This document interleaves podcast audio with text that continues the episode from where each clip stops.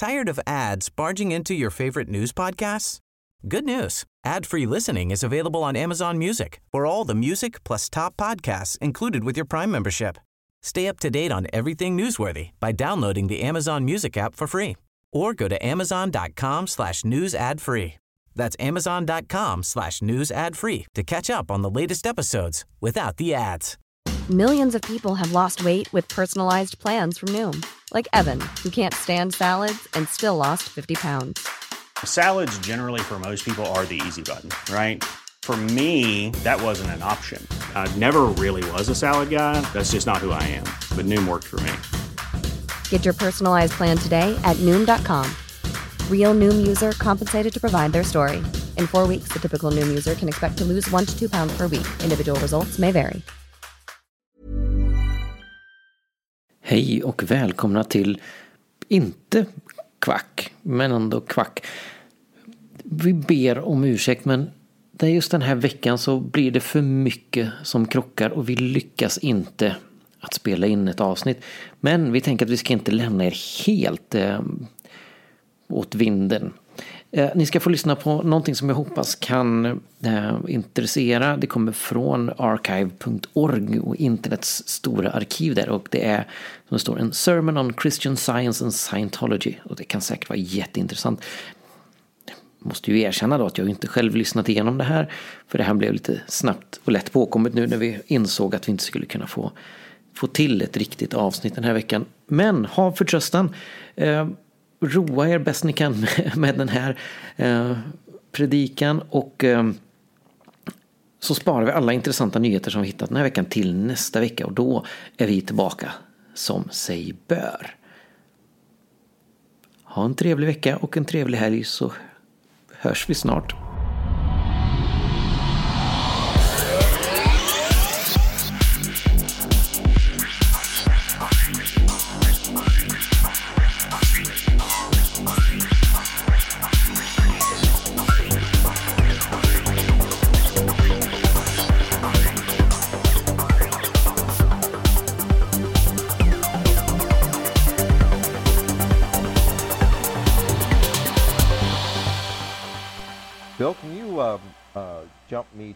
Can you pull up Bible verse for me in ESV? Yep. Actually, I want uh, Matthew 13, starting in verse 24. Yep. Matthew 13, starting in verse 24. I'm going to do 24 through uh, 30, and then we're going to jump to verse 36. You just do what you have to do.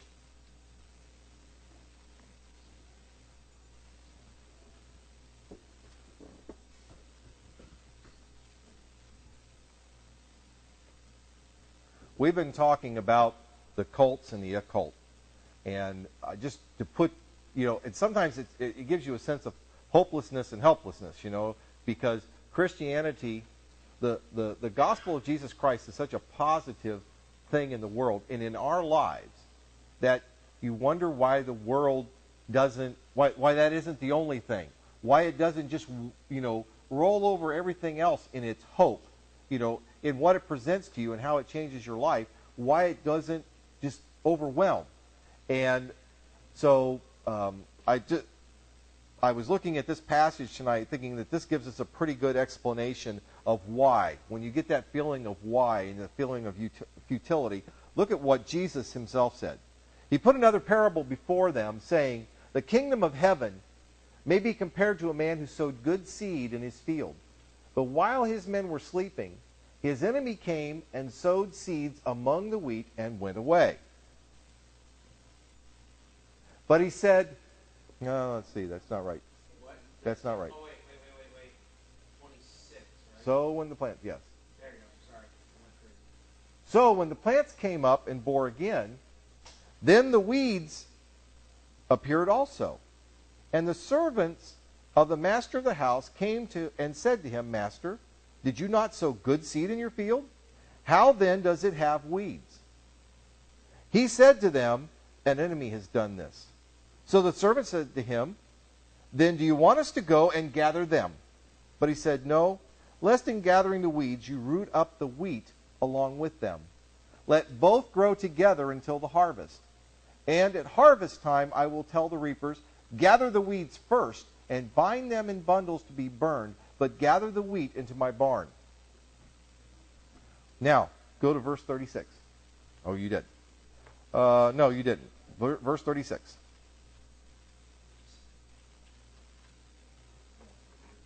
It's okay.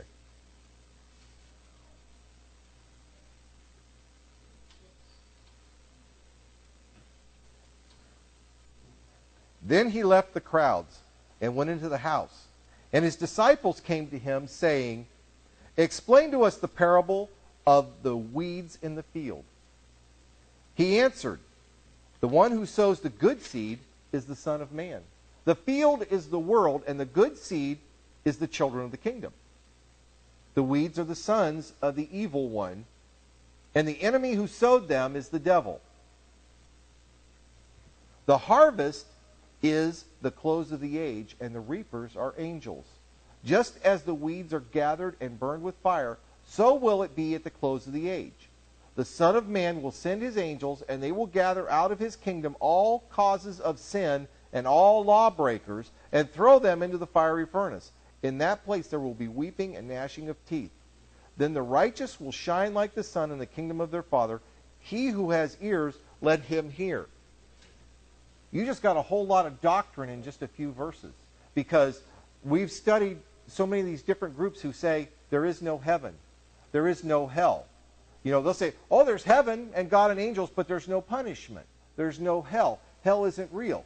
Jesus Christ's own words, what did he just say?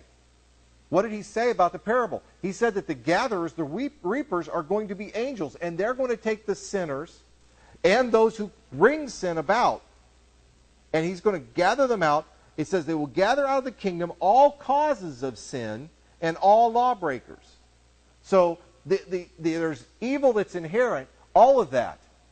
The, the, the bad angels, Satan's followers, all those are going to be gathered up by God's angels and cast into the fiery furnace and burned. He tells us the reason that we deal with it now, while there, why there are weeds or uh, even worse, tares. This isn't. This is talking about something you can tell. Okay, and let me explain real quickly. A weed, you guys know weeds. If you work in a garden, you know what the weed is. You know, you can see the weed. It's thistles or whatever. It's not what you planted. A tare, on the other hand, looks exactly what, what you planted, but it has no fruit. It has no seed. So a tare in a wheat field, it grows, it has leaves, it's the same color as wheat, but when you pull it up, there's no grain on it.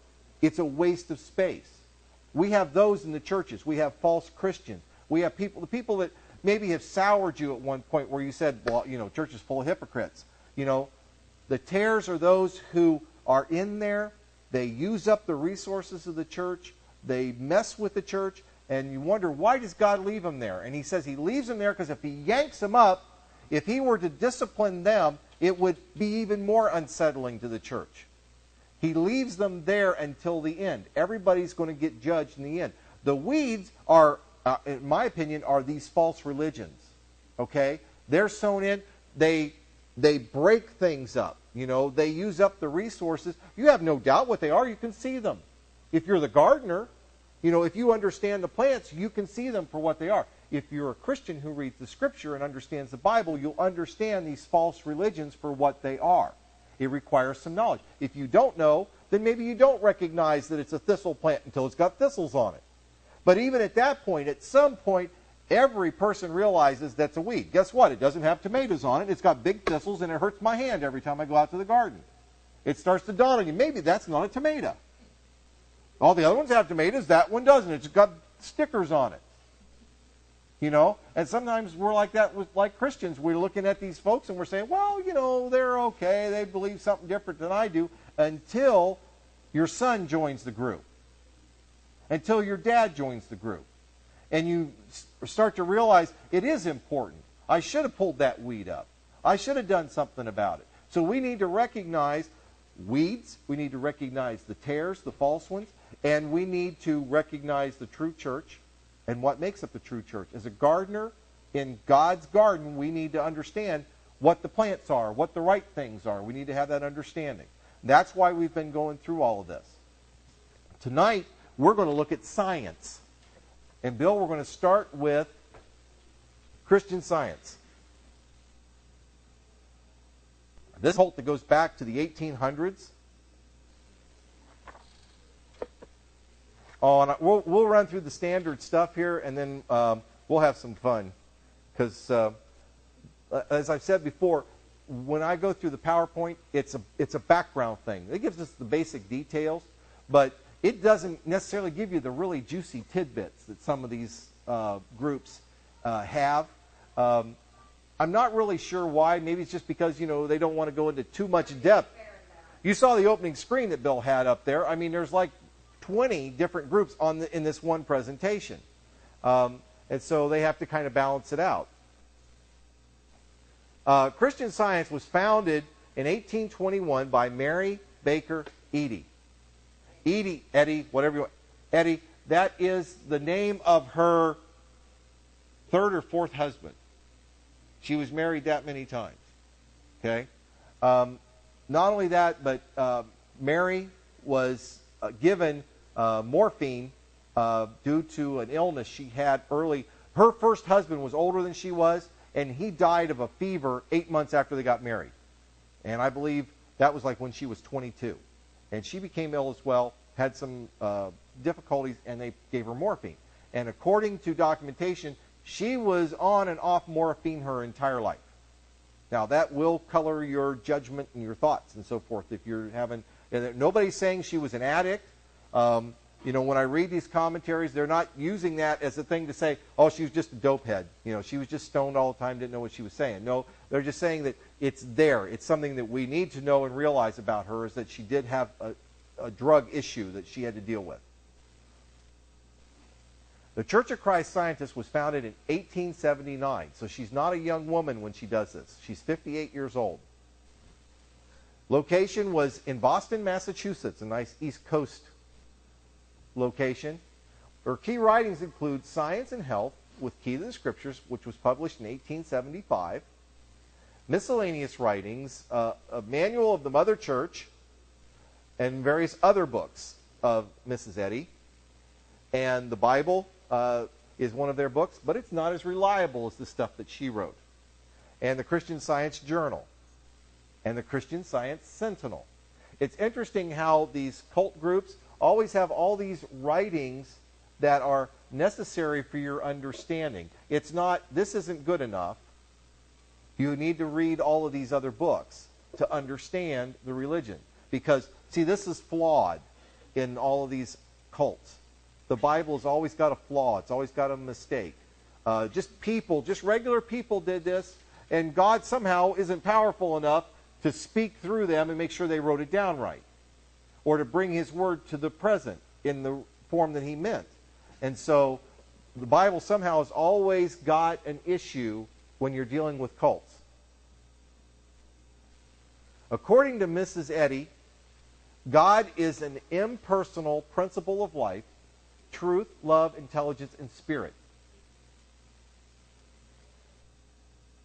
God is all that truly exists. Matter is an illusion.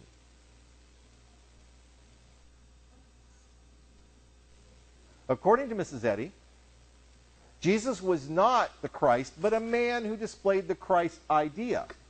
Christ means perfection, not a person. He is not God, and God, God can never become man or flesh. He did not suffer and could not suffer for sins. He did not die on the cross. He was not resurrected physically. So we have some issues between mainstream Christianity and Mrs. Eddy right here. Just in looking at that, when Christ is not God, he did not suffer, he did not die, and he was not resurrected. These are all foremost in Christianity. He will not literally come back, according to Mrs. Eddy. Mrs. he defines the Holy Spirit as divine science, that is, the teaching of Christian science. It is an impersonal power. To be saved in Christian science, sin, evil, sickness, and death are not real. Humanity is already eternally saved. Death is not real. Heaven and hell are states of mind. Let's see. Matthew 13, right? We just read. Jesus Christ himself says that at the end of the age, the angels are going to take the weeds, they're going to take the evil out of the population. They're going to take evil doers out of the population, and they're going to hell, to a fire. The way to reach heaven is by attaining harmony. Oh, heaven's okay. Death's not real though. You're going to go to, you know, everything. You got to. It's such a mind game. Nothing is real. Remember, matter is not real. Nothing is real. Everything around you is a dream. It's it's an illusion. Your body's not real. Just what's inside your brain is real. So therefore, you can heal yourself because there's nothing is real. It's just a perception. It's the matrix. You just got to reprogram it and you're fine. You can you can fly. I mean, that makes as much sense. Members use Christian science practitioners, authorized professional healers, who treat supposed illnesses for a fee instead of doctors. Healing comes through realizing one cannot really be sick or hurt, and that the body cannot be ill, suffer pain, or die, since matter is an illusion. So just walk over here and put your hand right in that candle flame. It's an illusion. And if you're attaining oneness with God, it's not going to hurt. Because your flesh is not real, it's just an illusion. That's what Mrs. Eddy says. There's a whole group of people who follow this. I knew someone that, that did. Lisa has a best friend. Got to try to witness to at the time I was very young. Did they have a church? This woman was, no, this was in Columbus, but this was a co-teacher of mine. And she like rescued me because I was in this impossible situation and she was on the Mhm. And she would come and do things with me so that I could survive. And she was a Christian scientist and we talked a little bit about it, but I wasn't a strong enough Christian. or I didn't really understand enough to, you know, be really. Mhm. I just thought it was something strange. Well, there are Christian science reading rooms scattered around the planet. Um, I think there's one in Zanesville. I'm pretty sure I've been to been by one in, in Zanesville. I don't think there's one in Cambridge. Um, Lisa, one of her good friends as a child, was her parents were Christian Science, and they actually had a church and they had worship services on Sunday morning. They had. She said it was so strange because knowing what she knows about Christian Science, it didn't match up. But they were Christian scientists, and you know they were in the church of, of, Christian Science. And, but they actually had worship services and sang songs, and their daughter went to church camp with Lisa and all this kind of stuff. You know, um, Lisa knew that there was something different about him, but didn't. You know, as a youngster, didn't really understand it. Other beliefs and practices they attract followers by claims of miraculous healings, um, and I. Um, We'll see if we can uh, talk about that a little bit because I don't think they really cover it much in here. Um, you know, they're they're giving you like a quickie synopsis as we're going through this, but the background. No, they don't, because you can be healed by stuff. Um, the um, pop back here to, so we have Christian Science up here. Um, Mrs. Um, Eddy um, wrote that she. Um, this is what let me see if I can find the thing. Um, she discovered Christian science because of this. In 1866, Eddy was severely injured in a fall and turned to the Bible as she had been accustomed to doing. As she had pondered in the past, all things that she had pondered in the past came strongly and clearly to her as she read the account an account of one of Jesus' healings. She was immediately healed. Convinced that God had healed her, she spent the next several years searching the scriptures to understand the principle behind her healing. She named her discovery Christian Science and explained it in 1875 when she first wrote Science and Health. Okay? So, she also wrote herself. Now, you just realize this is what Christian Science says. Okay? This is in their writings. This is, matter of fact, this is this right here is from their website. What I just read. She fell, injured in a fall, turned to the Bible. She was accustomed to doing. She uh, she's healed, and then you know sh- from the scriptures and so on and so forth. Here's what Mrs. Uh, Eddy wrote. Two weeks ago, I fell on the sidewalk and struck my back on the ice and was taken for dead. Came to consciousness amid a storm of vapors from cologne, chloroform, ether, camphor, etc., but to find myself the helpless cripple I was before I saw Dr. Quimby. The physician attending said I had taken the last step I ever should, but in two days I've got out of my bed alone and will walk. But yet I confess I am frightened. Now can't you help me? I think I could help another in my condition, yet that yet I am slowly failing. Um, basically, as they researched all of this, it didn't happen. It just didn't happen. It's all basically a fabrication, and, and there was no severe injury. Um, she, uh, a lot of her writings are plagiarizing from different doctors who had actually written uh, works about healing and so forth. And so she took ideas, some of them really out in left field, and made them her own. And it's, it's well documented in other works. If you research Christian science, um, where they will show you previously published things, people that she knew who previously published things, that then that almost verbatim shows up in her writings at a later date.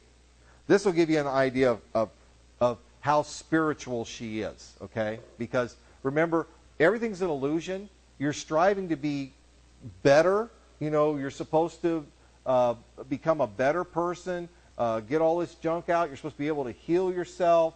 Uh, God's all around you and in you, so therefore you're supposed to be like God. After leaving Lynn, this is several years afterwards, largely, and that's a town, largely because of the revolt of most of her students, Eddy came to Boston and opened what later became the Massachusetts Metaphysical College, uh, 571 Columbus Avenue in, in the town there, where she allegedly taught some 4,000 students at 300 per student over a period of eight years. This is 1881. Okay? 500 students at $300 a year. 150 grand a year in 1881. Millions and millions. I mean, my goodness, it's a, it's a penny on the dollar in 1881 from today. Take it up a hundred times or a thousand times to get what she was making in real wealth. One cannot help but wonder what would induce a reasonably intelligent person to spend that amount of money for a course that never lasted the length of a college half semester, which was taught by staff hardly, qual- hardly qualified intellectually to instruct in ninth grade. Eddy herself knew comparatively nothing of biblical history, theology, philosophy, or the ancient language. Christian science sources have attempted for years to prove that Eddy was a scholar in these fields. But the Reverend J.H. Wiggin, her literary advisor for some years, and himself an excellent scholar, has gone on record as saying that she was grossly ignorant of the subjects in question. Okay, so we see a little bit of a motivation. There's some money to be made. Let's expand upon that. Should the skeptical reader wish proof on this point of history and on Edie's insatiable greed for the comforts of financial security and power, we quote her announcement to that effect in its entirety. Okay, now, this has to do with, at the time, she's 61 years old. Okay? The founder of this religion, Christian Science, she's the one, all the stuff that they teach today came from her writings. They may have expanded upon it, but we're talking about the root person, okay? The root person that God's using to bring this new gospel. Here's what she wrote Christian scientists in the United States and Canada are hereby enjoined not to teach a student of Christian science for one year commencing on March 14th, 1897.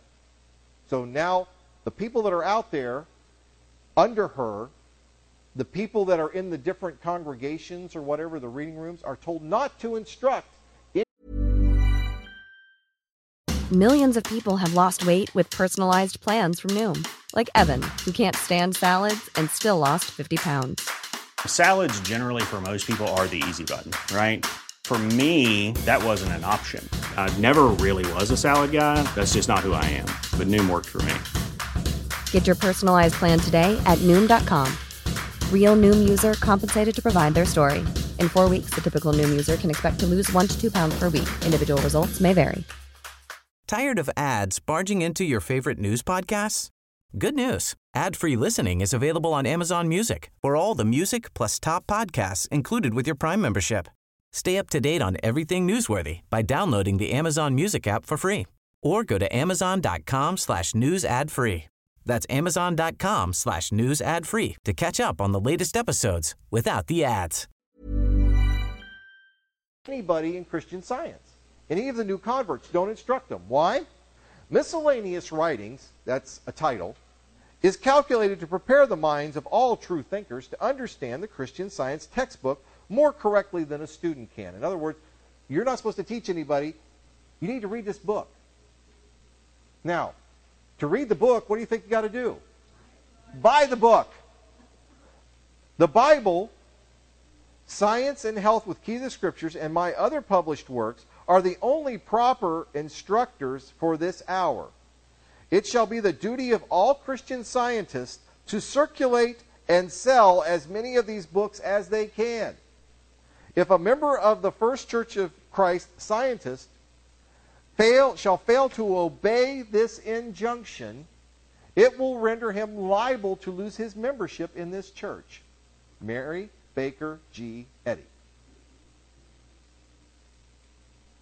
Please place close heed to what Eddy said in the above quote. She did not ask, she commanded all scientists as their duty to her church to circulate and sell her works and obey her injunction under penalty of loss of membership. If perchance a method of blackmail is ever rendered legal, it should not be stated in a more compelling terminology than this encyclical from the Eddy throne.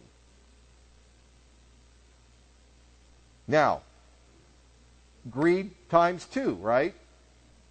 Is the founding thing of this religion. Let's do it one more. I love this one. This is even better. As a result, you know, this is almost this is almost something that a TV evangelist would do, one of the dirty ones. As a result of this, Eddy perpetuated on the faithful the infamous tea jacket swindle, calculated to draw from her gullible followers the revenue with which to further strengthen her treasury. In line with this scheme, she drafted the following request to her Church Universal, which appeared in the Christian Science Journal December 21st, 1899. See, they got a monthly publication, guys, the Christian Science Journal. Who's making money off of that back then? Mary Baker Eddy was making money. She's making money, money, money, money, money off of everything. Beloved, I ask this favor of all Christian scientists. Do not give me on, before, or after the forthcoming holiday ought material except three tea jackets. All may contribute to these. One learns to value material things only as one needs them. And the costliest things are the ones that one needs most.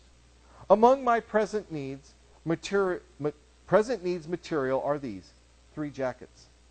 Two of darkish, heavy silk, the shade appropriate to white hair. The third of heavy satin, lighter shade but sufficiently somber. Number one and two to be common sense jackets for mother to work in, and not overtrimmed by any means. Number three for best such as she can afford for her dressing room. Mary Baker Eddy. Now, it sounds really like she's saying, don't spend any money on me. But what did she say? All may contribute. She sent out a letter saying, all may contribute. So you're a dutiful little Christian scientist, and you say, oh, poor mom Baker, she, she needs she, she needs a jacket. I'm going to dig around in my drawer, and they, they, you know, they send a dollar or two or ten. Remember, it's like a thousand to one between 1881, 1897, and today. I mean, a piece of candy cost you a penny back then, and a candy bar cost you 50 cents or a dollar now. You know, it's a hundred times at least. The key to this whole financial angle is to found in three short words. All may contribute to these. Notice Eddy does not request 200,000 tea jackets merely contributions towards them. Only send the money to buy them. Mother Eddy must have enjoyed this neat trick of replenishing her gold reserve, and none can deny that it was carried off with a finesse that rivals any confidence game ever conceived. Um, there's a, a, a wealth of information. Uh, basically, if we were to look at, at this uh, woman, um, the sad part with most of these folks that start these cults, that you need to realize, moms, um, dads, uh, that the children very often are raised in church of some sort. They know about church, and they've evidently never understood the doctrine. They've never understood who Jesus really was.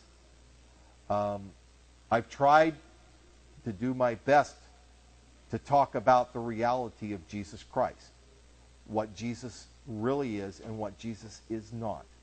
You know, that he really is the Son of God, that he was born of a virgin, that God is not a thing that lives in all of us. The Holy Spirit indwells believers, but God is not just some impersonal power. God is a spiritual man because we're made in that image, in the image of God. He's a spiritual man, uncreated, existed from the beginning. Everything else is created except for Jesus Christ has existed from the beginning. The Holy Spirit has existed from the beginning. God has existed from the beginning. They are all together one. Everything else is made. Everything else is made. Those are the kind of things you need to teach your children when they're able to understand so that they don't get swayed by these other beliefs.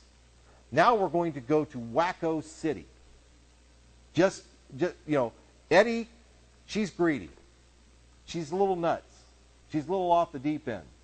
L. Ron Hubbard, on the other hand, is just as nuts as can be. So if you would please take us to Scientology. I wish I had the video ready.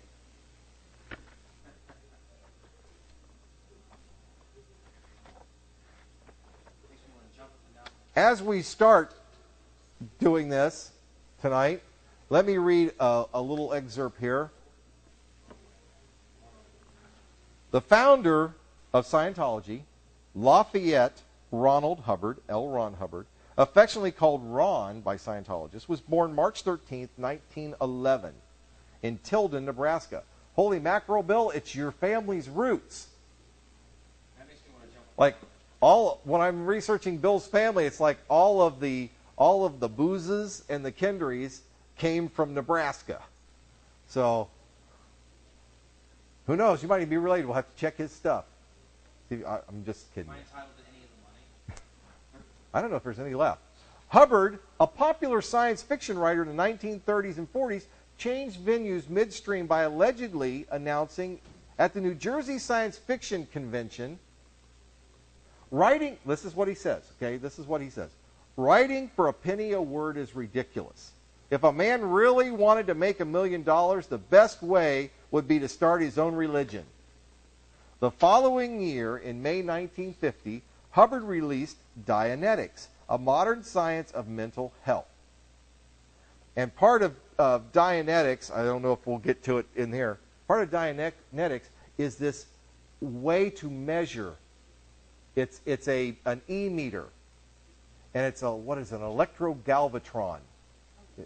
Okay? And you would hold two cans, basically, in your hands that were wired to this machine, and a guy who was a reader, who was a counselor, an advisor, would look at these gauges and tell you if you had these things, engrams is what they are, engrams in you, and help you rid the, because you got to get the engrams out, guys.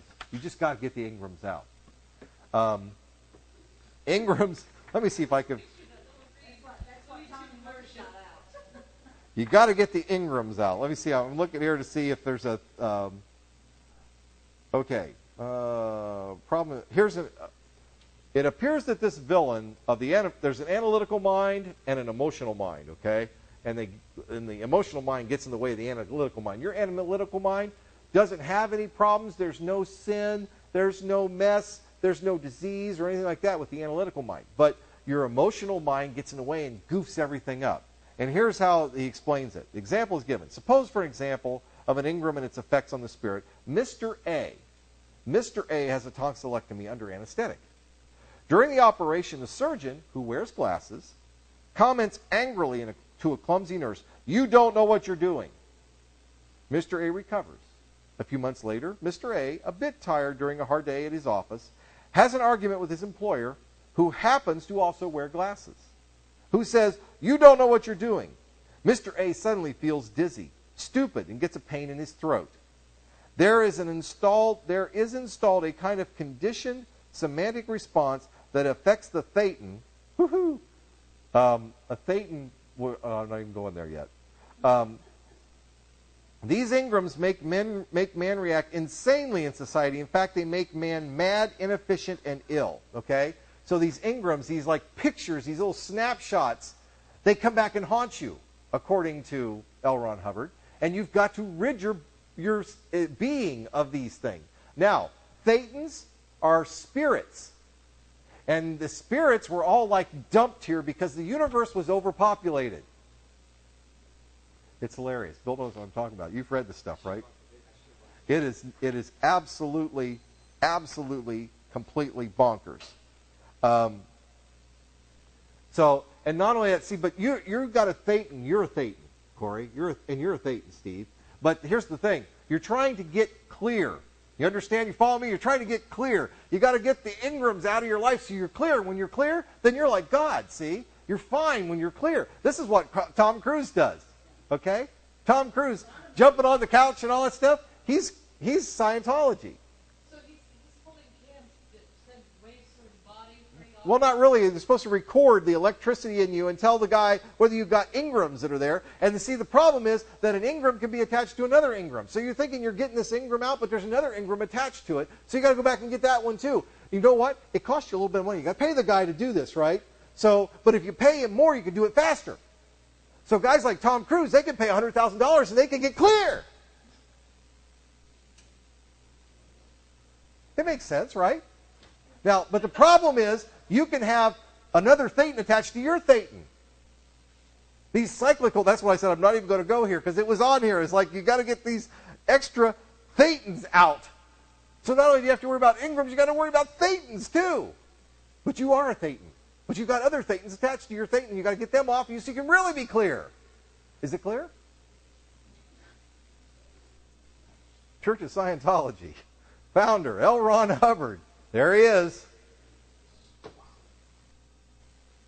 1954 in Los Angeles, California. Five years after he said, if you really want to make a million bucks, you ought to start a religion. You betcha. Current headquarters in Los Angeles, California. Dianetics. By the way, they shipped a whole bunch of these to the library at Muskingum, and they were going to throw them out, so June brought them all home for me. So I got a whole box full, and I'm going to sell them on eBay.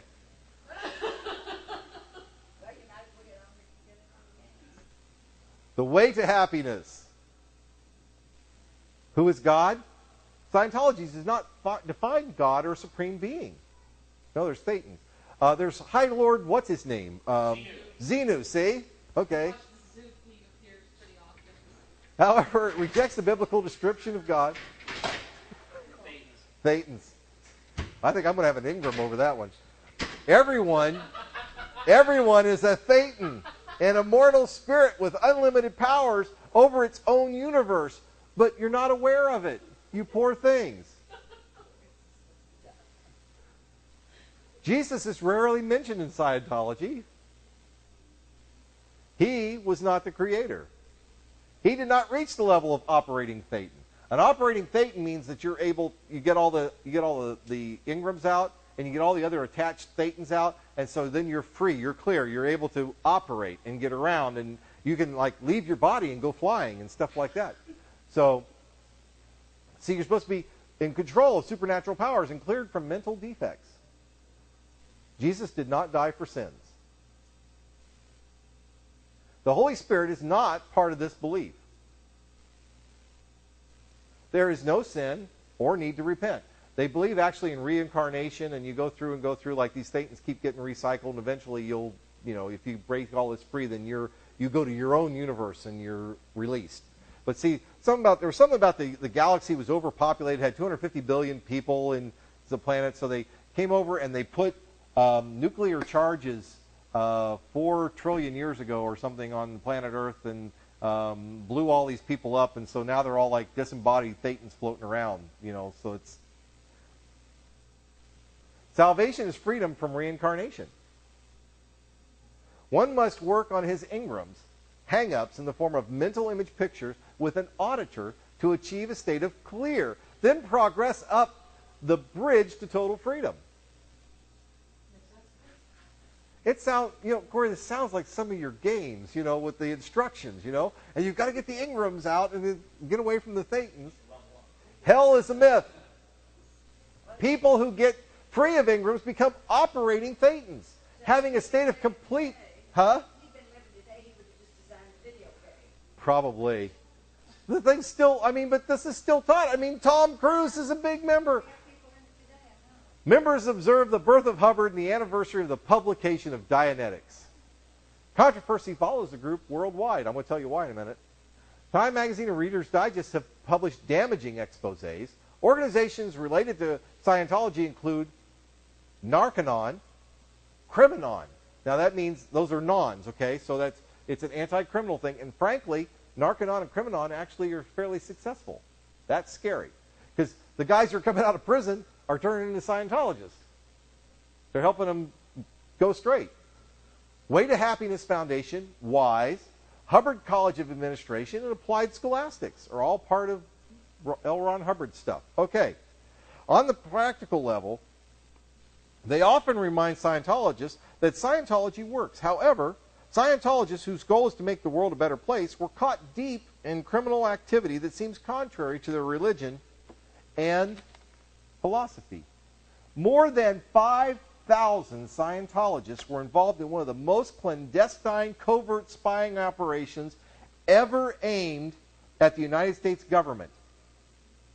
5,000 in one church, in one denomination. Could you imagine if they caught 5,000 Southern Baptists in espionage?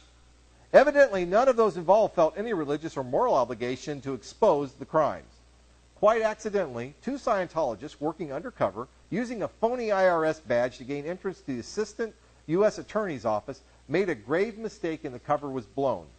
The three year operation came to a screeching halt. And it goes on to tell about it. Um, the operation targeted the Federal Trade and Atomic Energy Commissions, the National Security Defense Intelligence Agency, the Department of Labor, Army, and Navy, the U.S. Customs Service, Interpol, and numerous U.S. police departments. They were indicted in 1977. This is in our lifetimes, maybe not yours, but in mine, right before you guys were born. These guys. Have you ever heard about this on the news? Wouldn't it? Shouldn't this be a big deal?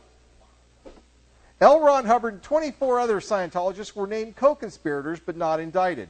Mary Sue Hubbard, his wife, and four top Scientologists were given five-year prison terms and fined $100,000 or $10,000 each.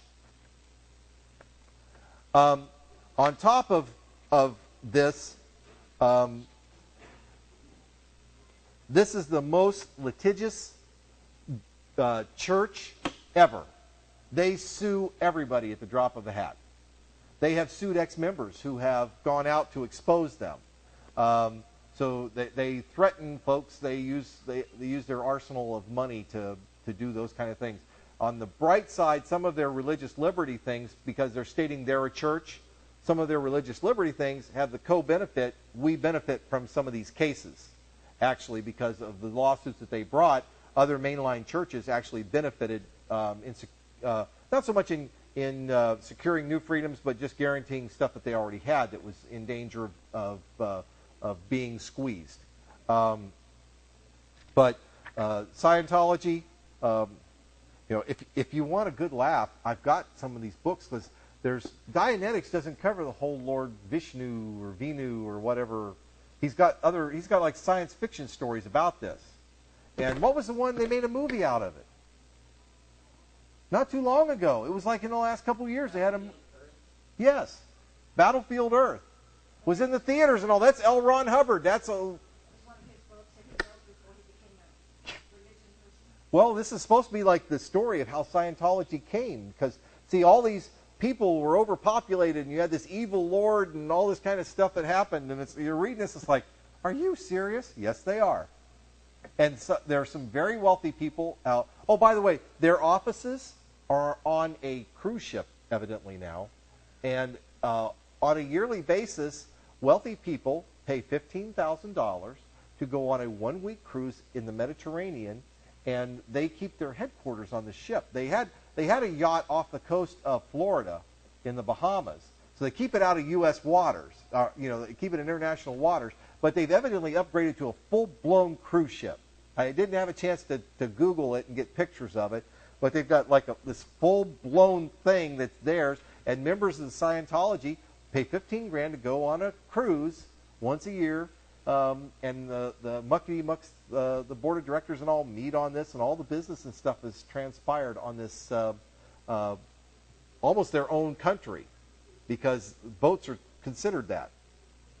Somebody's already building a city. It's not for this purpose, but in case you didn't know, they're building a floating city, and it's Already one, maybe not there's a boat. There's one called like World Boat or something, or World Ship. live on it year round. Yeah, it just goes from place. They're building something much more massive. That's almost the equivalent of a floating island. Um, it's kind of square, but it uh, it has motors that'll move it around the planet. So this is when you think something's really wacky, you find out the truth is even wackier. Um, this stuff has an appeal to people who are brought up in the video game age. Uh, people who, a lot of times, I think those are attracted to it are those who are angry with God or just don't want to believe, you know, because there's a part of you that, that God speaks to. And we as people are defiant. And we, we, know, we know what truth is because it's, it's part of what God put in us to understand that and realize that. Nobody is without, nobody's going to not have an excuse. I mean, er- everybody's without excuse. Everybody has the basic knowledge. And so a lot of times people go to these groups not because they're stupid, not because they're ignorant. They go to the groups because they don't want to believe what they know is true.